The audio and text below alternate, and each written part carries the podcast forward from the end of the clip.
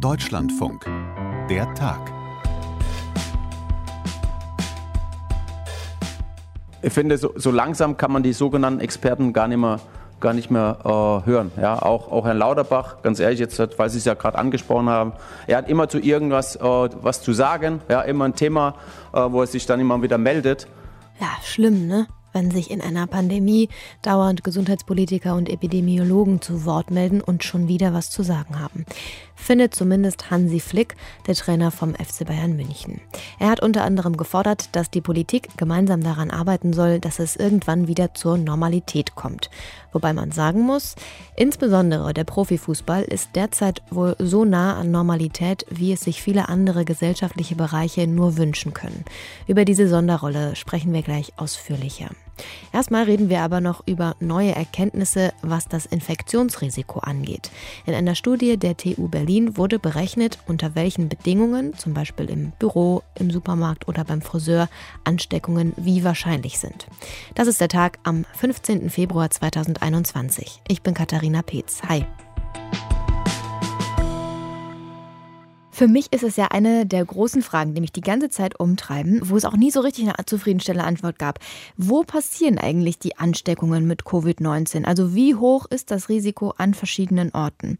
Jetzt habe ich am Wochenende von einer Studie der T U Berlin gelesen, wo es genau um diese Fragen ging. Also wie hoch ist das Ansteckungsrisiko zum Beispiel im Supermarkt, im Büro, in der Schule, beim Friseur oder im Theater? Und ich dachte, ha, endlich eindeutige Antworten. Aber so einfach ist es leider wie immer nicht. Deshalb bin ich froh, dass ich jetzt mit Volkert Wildermuth aus unserer Wissenschaftsredaktion die Details besprechen kann. Hallo Volkert. Hallo. Vielleicht kannst du zu Beginn nochmal erklären, was wurde da genau untersucht, beziehungsweise was wurde vielleicht auch nicht untersucht? Ja, also diese Studie ist von Martin Kriegel, der ist der Direktor des Hermann-Rietschel-Instituts der Technischen Universität Berlin, und die kümmern sich um alle Arten von Haustechnik. Konkret geht es hier natürlich um die Lüftung, und das ist auch seine Herangehensweise an Corona. Also das ist kein Epidemiologe, der sich anguckt, wo stecken sich die Leute tatsächlich an. Die Daten veröffentlicht zum Beispiel das Robert-Koch-Institut, und da kommt raus, bei den allermeisten Fällen wissen wir nicht, wo sie sich angesteckt haben. Das hatte ich ja so frustriert. Also es gibt viele Infektionen zu Hause, im Altenheim, ein bisschen in Krankenhäusern, aber der Großteil ist im Dunkeln. Und da will Martin Kriegel weiterhelfen. Und der geht davon aus, nehmen wir mal an, wir haben eine Person, die ist wirklich mit SARS-CoV zwei angesteckt und die ist in einem Raum. Und er fragt dann, wie wahrscheinlich ist es, dass sich andere Leute in diesem Raum anstecken? Und das hängt natürlich davon ab, wie lange bin ich mit dieser Person zusammen in dem Raum? Wie groß ist der? Wird da Sport betrieben, schwer geatmet oder ruhig gelesen? Und Und wie sieht es mit der Lüftung aus? Und all das packt er rein in sein Modell, um dann eben dieses Ansteckungsrisiko zu berechnen. Mhm. Also okay, nochmal konkret, man stellt sich vor, eine Person sitzt mit Covid neunzehn, mit SARS-CoV zwei in einem Raum, im Theater oder beim Friseur, und dann wird berechnet, wie hoch ist die Wahrscheinlichkeit, dass sich wie viele andere Menschen anstecken. Wie, wie berechnet man das denn? Ja, also ganz genau. Martin Kriegel nennt das den situationsbezogenen R-Wert, und er geht einfach davon aus, es gibt eine bestimmte Virenmenge, die braucht man, um sich anzustecken. Und er hat aus den Daten der ähm, Virologen raus, wie viel Virus wird denn ausgeatmet? Und dann guckt er, wie verteilt sich das im Raum? Wird das von der Lüftung abgesorgt und so weiter? Und wenn er das alles zusammenpackt, dann kommt raus, beim Supermarktbesuch liegt dieses Risiko ungefähr bei eins. Also wenn tatsächlich eine infizierte Person in diesen Supermarkt geht und alle tragen dort eine Maske, dann wird im Durchschnitt eine weitere Person angesteckt nach diesen Berechnungen. Und die Maske verhindert nicht alles. Die reduziert die Viren, die jemand einatmet, um die Hälfte, schätzt Kriegel, aus den Daten, die er von den Medizinern hat. Und im Supermarkt, da gehen wir ja alle ständig rein, und von daher hat man ein Gefühl dafür, wie groß eigentlich das Risiko ist. Und das Gute an den Berechnungen von Martin Kriegel ist, jetzt kann man das vergleichen. Wie ist das wie beim Theater- oder Kinobesuch? Und dann sagen seine Berechnungen, das ist nur etwa halb so riskant wie das Einkaufen im Supermarkt. Und zwar, wenn dort die Hälfte der Sitze belegt ist.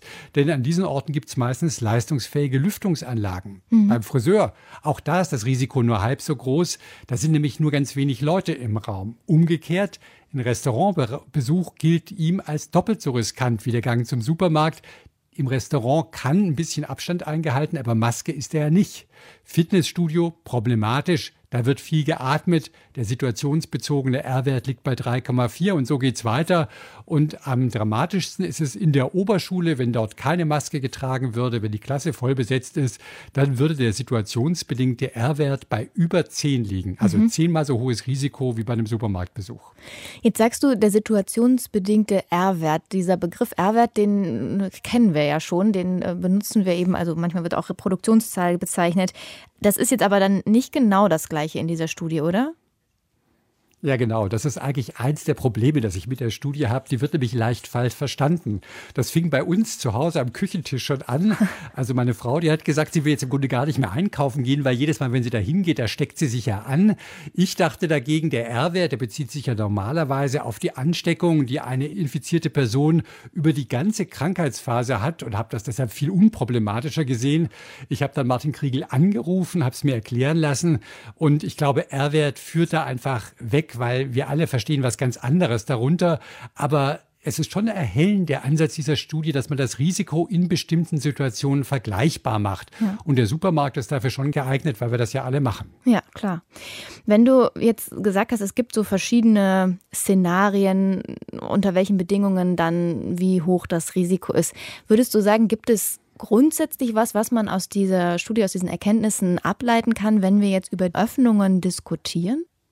Ja, also erstmal ist es natürlich so, dass in so einer Studie das auch rauskommt, was man reinsteckt. Also da geht es ja unter anderem darum, er geht davon aus, dass die Maske die Ansteckung um die Hälfte verringert. Entsprechend spiegelt sich das in den Zahlen wider. Aber das ist schon ganz interessant, wenn man diese verschiedenen Szenarien vergleicht. Das hat Martin Kriegel an der Oberschule durchexerziert. Also Maske tragen reduziert das Risiko schon mal um die Hälfte. Und es wird nochmal deutlich reduziert, wenn die Personenzahl, wenn man die Klassen teilt. Also die eine Hälfte bleibt zu Hause vorm Bildschirm, die andere ist wirklich im Klassenzimmer. Also das ist schon ganz spannend und das macht ist plastisch, diese Modellrechnung. Da kann man eben auch ablesen, dass sich das Risiko ziemlich effektiv beeinflussen lässt. Also Maske aufsetzen natürlich, Begrenzung der Personenzahl, auch die Aufenthaltsdauer ist ein ganz entscheidender Faktor. Und da Wenn man das alles zusammennimmt, dann muss man sagen, bei der Öffnung geht es nicht nur um das, ob geöffnet wird, sondern es geht wirklich vor allem um das Wie.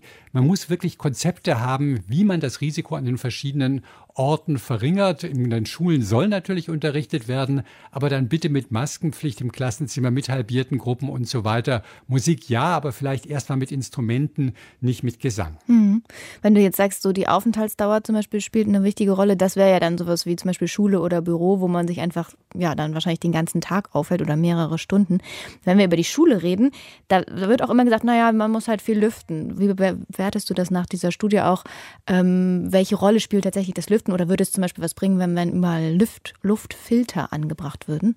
Also in dieser Studie sind diese verschiedenen Lüftungsszenarien nicht durchgespielt worden. Das ist einfach zu unterschiedlich, wie die einzelnen Klassenzimmer aussehen. Aber Martin Rietschel, der ist ja nun mal Lüftungsexperte, der hat sich an anderer Stelle dafür, äh, dazu geäußert und dafür plädiert, wirklich viel zu lüften. Da wird ja vorgeschlagen, alle zwanzig Minuten, fünf Minuten richtig Durchzug nach draußen, also die Fenster auf beiden Seiten des Flurs aufreißen, Türen auf. Das ist natürlich im Winter so ein bisschen schwierig, aber da müssen die Kinder dann eben die Jacken anziehen. Das mhm, ist wirklich sehr minus effektiv. Sechs um, oder wie viel? Ja, im Moment wird es wieder ein bisschen wärmer, von daher kann man da vielleicht ein bisschen entspannter sein. Also das ist schon eine sehr effektive Art und Weise, die Viren einfach nach draußen zu bringen. Ja. Moderne Schulen haben natürlich Lüftungsanlagen. Da ist es wichtig, dass die so eingestellt sind, dass die die frische Luft wirklich von außen zuführen und nicht nur die belastete Luft im Schulgebäude rumquirlen. Und diese Luftreiniger, die sind auch eine effektive Alternative. Da braucht es dann diese HEPA-Filter. Die halten die feinen Tröpfchen auf, auf denen die Viren reisen. Es gibt auch Modelle mit U V-Licht. Die sind eigentlich dafür ausgelegt, dass man über Nacht so einen Raum wieder sauber kriegt. Die muss jetzt die Intensität hochgedreht werden, damit das dann in Echtzeit funktioniert. All diese Geräte müssen viel Luft durchziehen.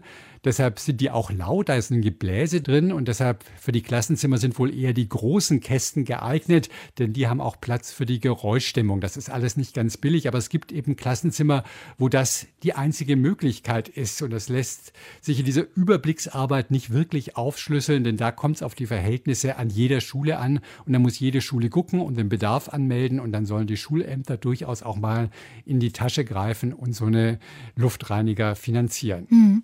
Wobei, wenn wir jetzt darüber reden, was man, wenn man dann in dem jeweiligen Raum ist, ob das jetzt Schule ist oder Theater oder Fitnessstudio, ähm, worauf es da jeweils ankommt, dann ist ja noch nicht mitgedacht, dass ich da ja auch irgendwie hinkommen muss. Also gerade zum Beispiel bei der Schule wurde ja dann viel darüber diskutiert, naja gut, wenn dann alle vorher zusammen im Bus oder auch ähm, zu Fuß oder sowas in einer größeren Gruppe hingehen, das spielt doch wahrscheinlich auch noch eine Rolle. Genau, also das blendet diese Studie an der T U Berlin aus.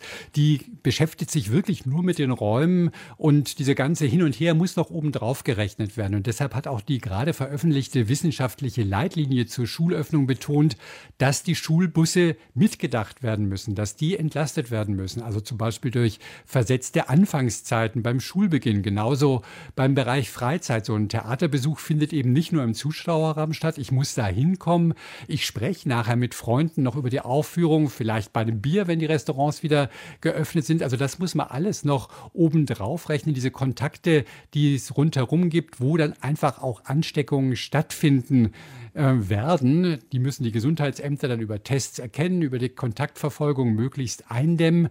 Und da muss man sagen, das ist umso einfacher, je niedriger die Zahlen ganz generell sind. Und das wird ja auch in dieser Studie in der T B U nicht so richtig sichtbar. Die geht ja davon aus, es ist eine infizierte Person. Person im Supermarkt oder wo auch immer. Wenn die Zahlen generell niedrig sind, die Infektionszahlen, dann ist meistens gar niemand im Supermarkt, der Viren ausstößt. Dann ist das Risiko tatsächlich erheblich niedriger und deshalb ist es auch so wichtig, dass wir die Infektionszahlen runterkriegen. Ja. Und nochmal eine Verständnisfrage. Wenn wir jetzt darüber reden, Maske oder Abstand oder Lüften, ne? Es geht darum, dass man, dass man eigentlich alle Maßnahmen im, im Paket zusammen macht, um dann möglichst niedriges Infektionsrisiko zu haben. Genau, das muss man wirklich sagen. Das hat auch in dieser wissenschaftlichen Leitlinie zu den Schulen drin gestanden. Es gibt nämlich Studien, die zeigen, die Einzelmaßnahmen, ja, die bringen alle was, aber so richtig wird das Virus draußen gehalten, wenn man alles gleichzeitig macht. Das ist dieses berühmte Schweizer Käsemodell.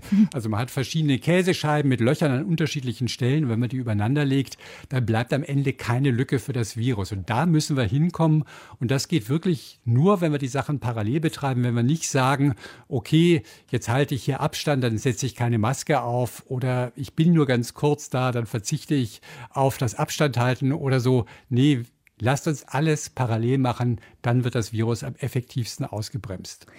Eine Sache, die noch diskutiert wird gerade oder in die vielleicht auch ja, viel Hoffnung gesetzt wird, ist ähm, als weitere Schutzmaßnahme Schnelltests einzuführen, die man eben auch zu Hause durchführen kann. Wie schätzt du das ein? Was würde das noch zusätzlich bringen?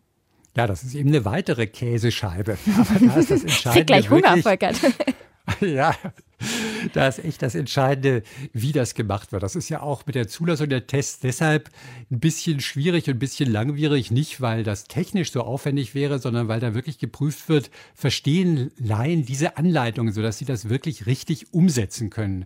Und da ist das A und O, dass wir alle wissen, was müssen wir eigentlich mit diesen Testergebnissen machen, die wir da zu Hause haben. Also wenn ein positiver Test da ist, dann heißt das, ich muss mich wirklich isolieren. Das heißt, ich springe da nicht raus, sondern ich muss dann reagieren und was tun. Und ich muss dann einen P C R-Test anleihen, dann muss ich beim Gesundheitsamt anrufen. Und das Gesundheitsamt sollte dann auch möglichst schnell so einen P C R-Test natürlich veranlassen. Aber erstmal ist der Test positiv, heißt das, ich muss mich isolieren. Das muss ganz klar sein. Und umgekehrt, wenn der Test negativ ist, die sind leider nicht so empfindlich wie die P C R. Da gibt es ein Restrisiko, dass ich trotzdem eine Virenschleuder bin.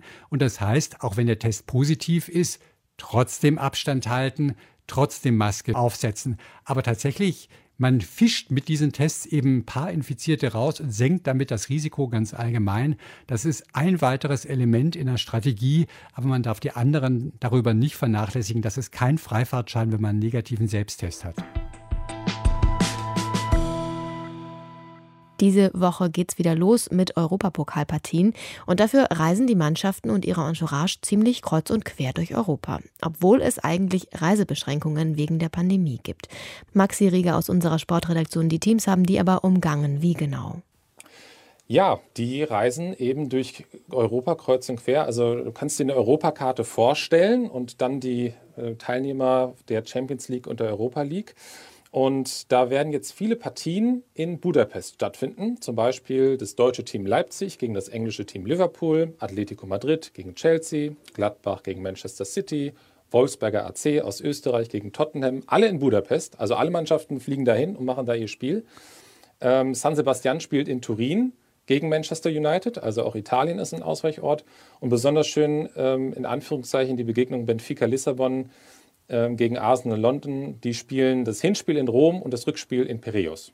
Also wenn man das mal auf einer Europakarte anguckt, gibt es ganz viele Querverbindungen, grenzüberschreitender Flugverkehr von Mannschaften ähm, in Gebiete eben, wo die Einreise für Sportteams erlaubt ist. Das ja. ist in Deutschland eben nicht so, okay. mhm. dass äh, Mannschaften aus Virungsmutationsgebieten wie eben England ähm, nach Deutschland einreisen können. Leipzig hat da eine Sondergenehmigung beantragt, die wurde abgelehnt und deswegen müssen die halt umziehen in ein Land. Und Ungarn ähm, hat sich dann eben, ähm, hat zwar eigentlich auch eine Einreisebeschränkung, aber die machen halt eine Ausnahme für Spitzensportler und deswegen sind halt relativ viele Partien jetzt in Budapest. Okay.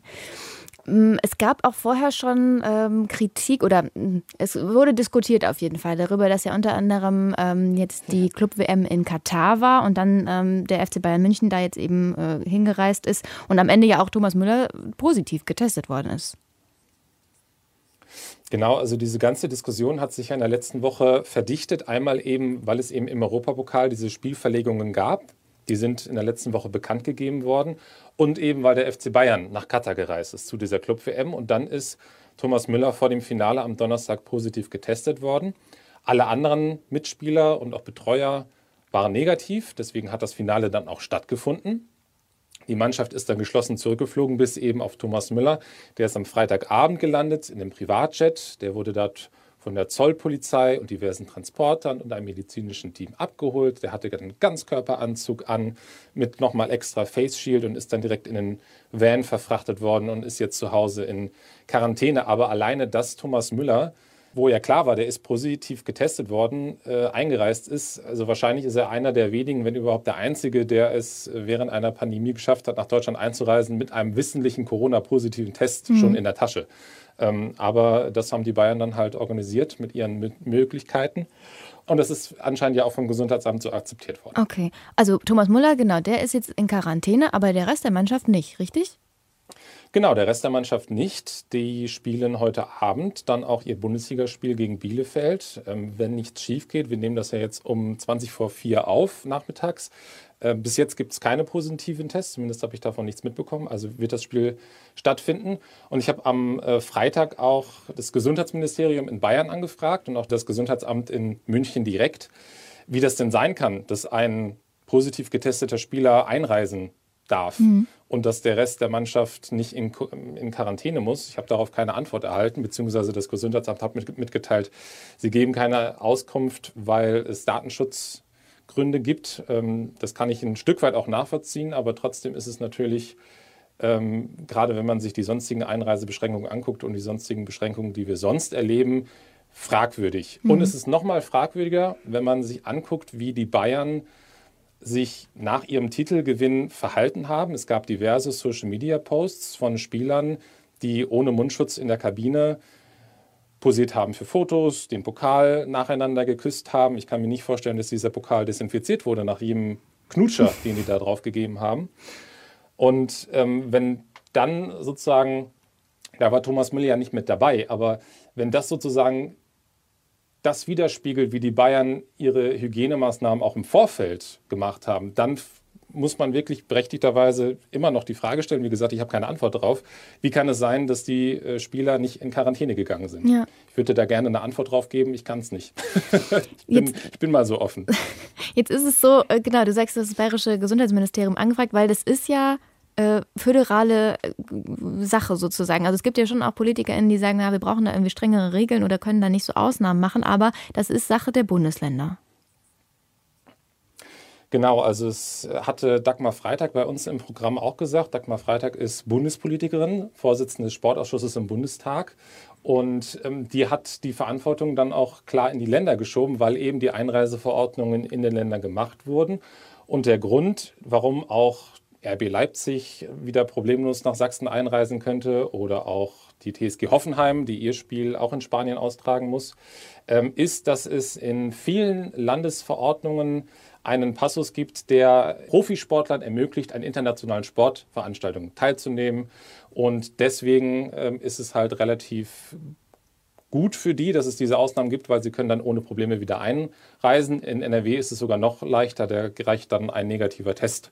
Und da ja alle getestet werden, die da mitspielen und die da mitfliegen im Betreuerteam, ist es für die Teams kein Problem, dann wieder zurückzukommen, wenn sie eben auch wieder in Hochinzidenzgebiete wie Spanien reisen. Also ja. Die T S G Hoffenheim fliegt in den Osten Spaniens, um dagegen Molde zu spielen, ein norwegischer Club, weil nämlich die Norweger ihrerseits die Deutschen nicht reinlassen. Und deswegen verabreden sich die Teams dann in, äh, im östlichen Spanien zu spielen, wo, glaube ich, die letzte Inzidenz bei über dreihundert lag. Hm. Die Hoffenheimer kommen aber trotzdem wieder zurück, weil sie werden getestet. Und wenn der negative Test vorliegt, dürfen sie einreisen, weil es eben diese Sondergenehmigung in der Corona-Verordnung von Baden-Württemberg gibt. Ja. Wenn wir jetzt über die Regelungen sprechen und auch wie die Politik darauf reagiert, lass uns mal auf Hansi Flick kommen, den Trainer vom F C Bayern. Der hat gestern in einer Pressekonferenz über, Zitat, sogenannte Experten geschimpft und meinte damit unter anderem Karl Lauterbach, den Gesundheitspolitiker. Kannst du noch mal genauer erklären, worüber hat, hat sich Hansi Flick da so aufgeregt? Genau, also Hansi Flick wurde explizit darauf angesprochen, ob er denn verstehen könne, dass viele Menschen die Sonderrolle des Fußballs nicht mehr nachvollziehen können. Mhm. Und das war auch eine Frage von einem Kollegen von Sport eins. Und die hatten ein Interview mit Karl Lauterbach geführt zu, den, zu der Reise der Bayern und auch zu den anderen geplanten Reisen. Und da hatte Karl Lauterbach gesagt, naja, das ist halt kein vorbildliches Verhalten von den Vereinen und eigentlich dürfte das so nicht stattfinden. Und dann hat Flick ziemlich losgeledert, fast fünf Minuten, hat eben Karl Lauterbach als sogenannten Experten beschimpft. Da sollte man dazu sagen, Karl Lauterbach ist ausgebildeter Epidemiologe, mhm. Hansi Flick ist das nicht. Und Flicks Punkt war, und das haben wir jetzt auch relativ häufig ja schon gehört, die Argumentation, dass der F C Bayern, die Spieler und Betreuer ihrem Job nachgehen. Und dazu gehört dann auch eine Club-W M. Zitat, das ist dann auch eine Sache, die man machen müsse. Da können wir vielleicht auch gleich drüber reden, ob das wirklich immer so ist. Und er hat da halt eben auch betont, sie leben in einer Blase, er ist knapp hundert Mal getestet worden, ähm, hat auch anerkannt, dass es da eine Sonderrolle gibt, aber er hat dann eben gesagt, ähm, das ist deren Job, das müssen sie tun und hat dann halt Lauterbach äh, kritisiert, dass der immer zu irgendetwas einen Kommentar abgibt und es sei immer leicht, wenn man nicht in der Verantwortung steht, das zu bewerten und das im Nachhinein zu bewerten ähm, und die Politik solle sich viel eher zusammensetzen und eben auch mal was Positives verkünden. Und dann hat Flick auch noch gesagt, dass viele Politiker versuchen, aus der Krise für die nächste Wahl Profit zu schlagen. Nur die Bundeskanzlerin hat er da rausgenommen. Und da möchte ich einmal kurz auf einen logischen Fehlschluss schon darauf hinweisen. Ich könnte mir vorstellen, dass Angela Merkel und Karl Lauterbach in vielen Punkten, was die epidemiologische Lage angeht und die Maßnahmen angeht, übereinstimmen. Also da die Kanzlerin rauszunehmen und auf Karl Lauterbach draufzuhauen, ist wahrscheinlich ähm, eher auf der persönlichen Ebene, weil inhaltlich sind die beiden, glaube ich, gar nicht so weit auseinander. Ja. Und wie hat Karl Lauterbach jetzt auf diesen Vorwurf, diese Kritik reagiert? Hat er darauf reagiert? Ja, er hat dann ähm, auf Twitter äh, geantwortet. Er ist ja äh, sehr aktiv dort und hat dann äh, Folgendes getwittert. Sogenannte Experten in Anführungszeichen äußern sich, weil Journalisten sie um Einschätzungen bitten. Wenn Hansi Flick anderer Meinung ist, soll er einfach seine Argumente bringen. Dafür muss er nicht Experte sein. Auch andere Argumente zählen. Aber als Amateursportler sage ich, nicht unfair sein. Das war dann seine Replik. Ähm, und damit spielt er halt darauf an, dass Hansi Flick in seinen äh, vier dreißig dann irgendwie relativ wenig Argumente sonst gebracht hat, ähm, was, denn, was, er denn, was denn konkret geändert werden sollte. Mhm. Ähm, sondern halt mit sogenannten Experten halt einen Sprech übernommen hat, den ich schon als wissenschaftsfeindlich einschätzen würde, weil eben Karl Lauterbach nun mal ausgewiesener Experte auf diesem Gebiet ist. Ja. Und äh, das weiß auch Hansi Flick. Und wenn Hansi Flick den als sogenannten Experten betitelt, dann ähm, passiert das ja äh, nicht unabsichtlich. Er hat das ja auch mehrmals gesagt. Also es ist ihm auch nicht so einfach nur rausgerutscht. Ja. Ähm, das war schon, ich würde ihm dadurch erst eine bewusste Wortwahl unterstellen wollen. Wobei wir sagen müssen nochmal, es gibt ja durchaus auch ähm, Vertreter oder Akteure im, im Profifußball, die da doch eher eine andere, einen anderen Zungenschlag an den Tag legen. Also die dann sagen zum Beispiel, dass sie mit mehr Demut daran gehen wollen. Zum Beispiel habe ich gelesen, Sebastian Hoeneß hat das, der Trainer vom T S G Hoffenheim, hat das jetzt mit Blick auf den Europapokal gesagt. Ach, ja, das Wort Demut. das, ähm, das, Wort Demut wurde, das Wort Demut wurde sehr strapaziert ähm, am Anfang der Pandemie. Ähm, da hat sich Christian Seifert, der Chef von der Deutschen Fußballliga, ähm, auch sehr öffentlich hingestellt und hat dann auch die Frage gestellt, ähm, warum sind eigentlich so viele Leute uns gegenüber so negativ eingestellt? Da ging es ja um die Frage Restart der Bundesliga oder nicht. Und da waren ja damals schon die Stimmen kritisch. Übrigens auch von Karl Lauterbach, der damals auch gesagt hat, das ist falsch, dass die Bundesliga startet.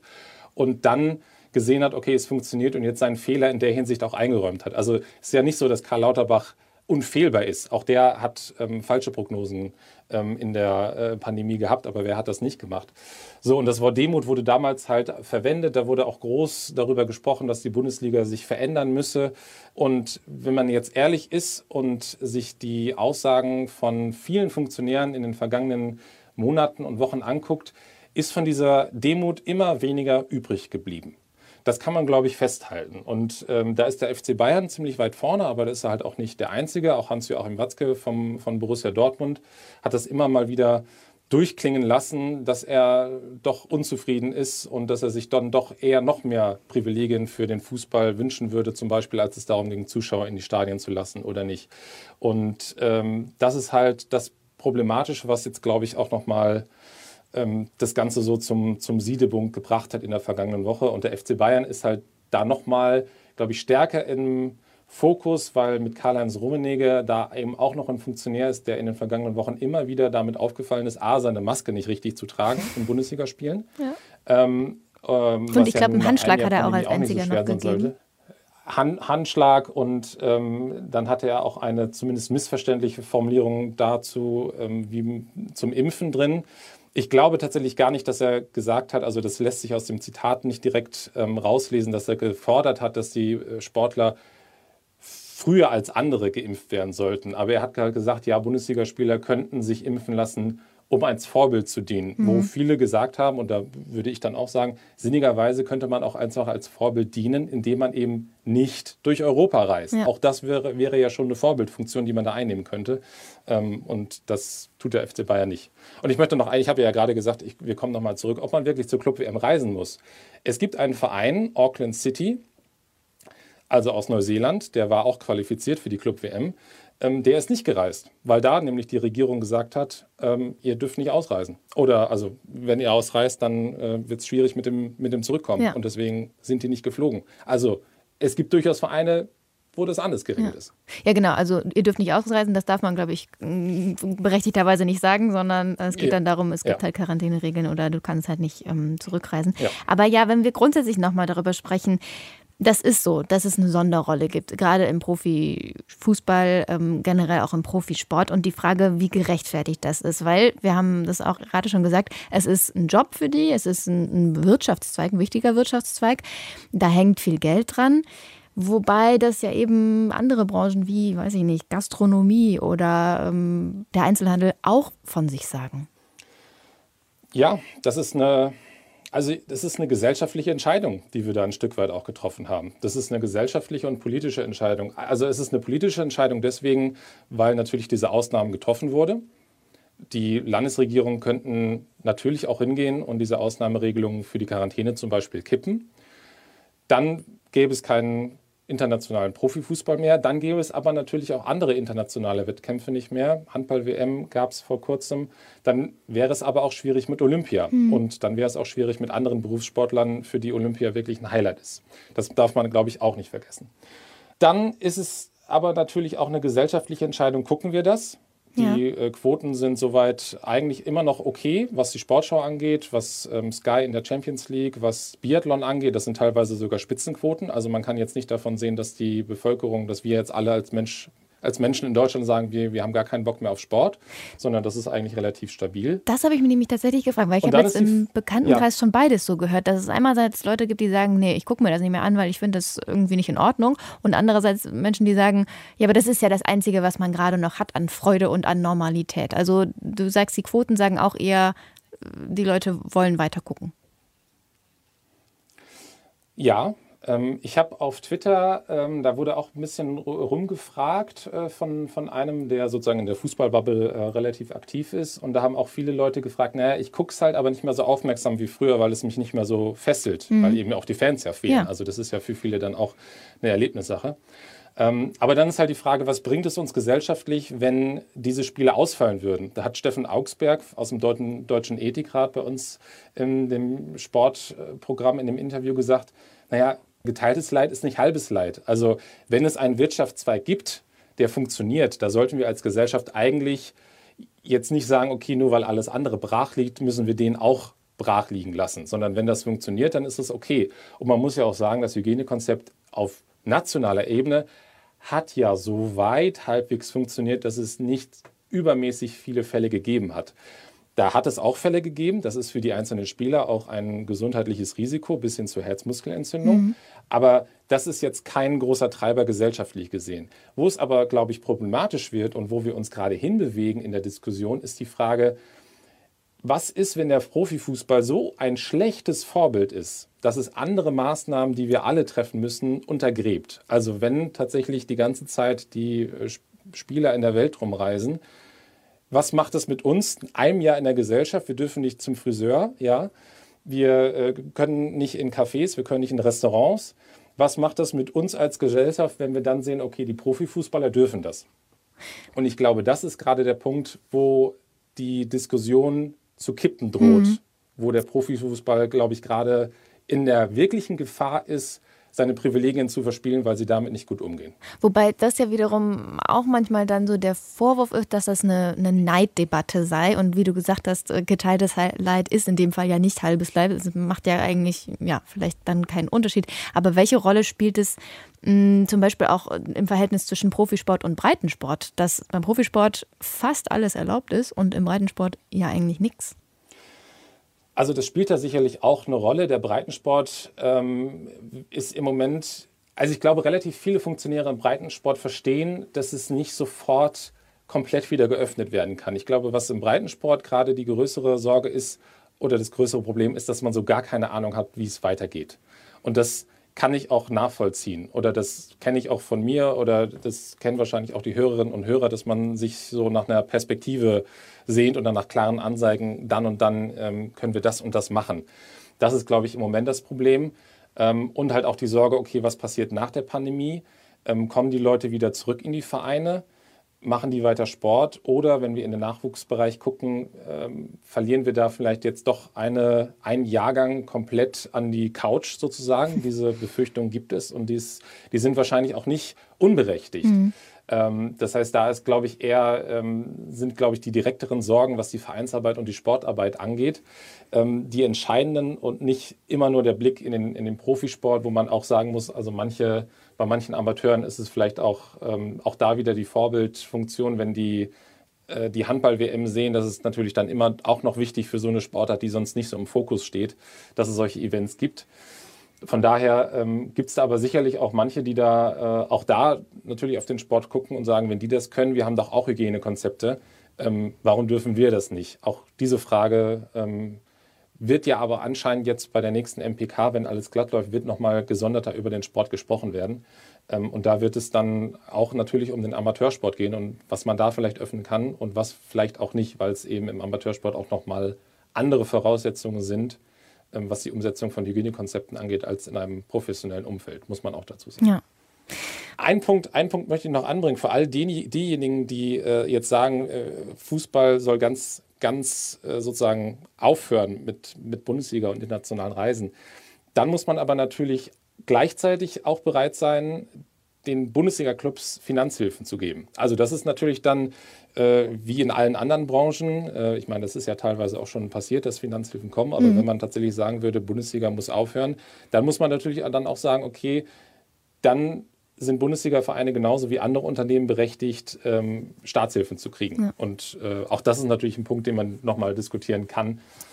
Ähm, soll man die dann nicht einfach weiterlaufen lassen, ähm, wenn sie unbedingt spielen möchten und unbedingt Geld verdienen möchten, ähm, dass das dann nicht noch mehr auf Staatskosten passiert. Ja. Das nur noch als kleiner Hintergedanke. Gut, danke für den Hintergedanken und sowieso für deine Gedanken, die du hier mit uns geteilt hast. Sehr gerne. Wenn Sie auch Ihre Gedanken teilen wollen, dann schreiben Sie uns gerne Feedback an der tag at deutschlandfunk punkt de. Mein Name ist Katharina Peetz. Danke fürs Interesse und bis bald.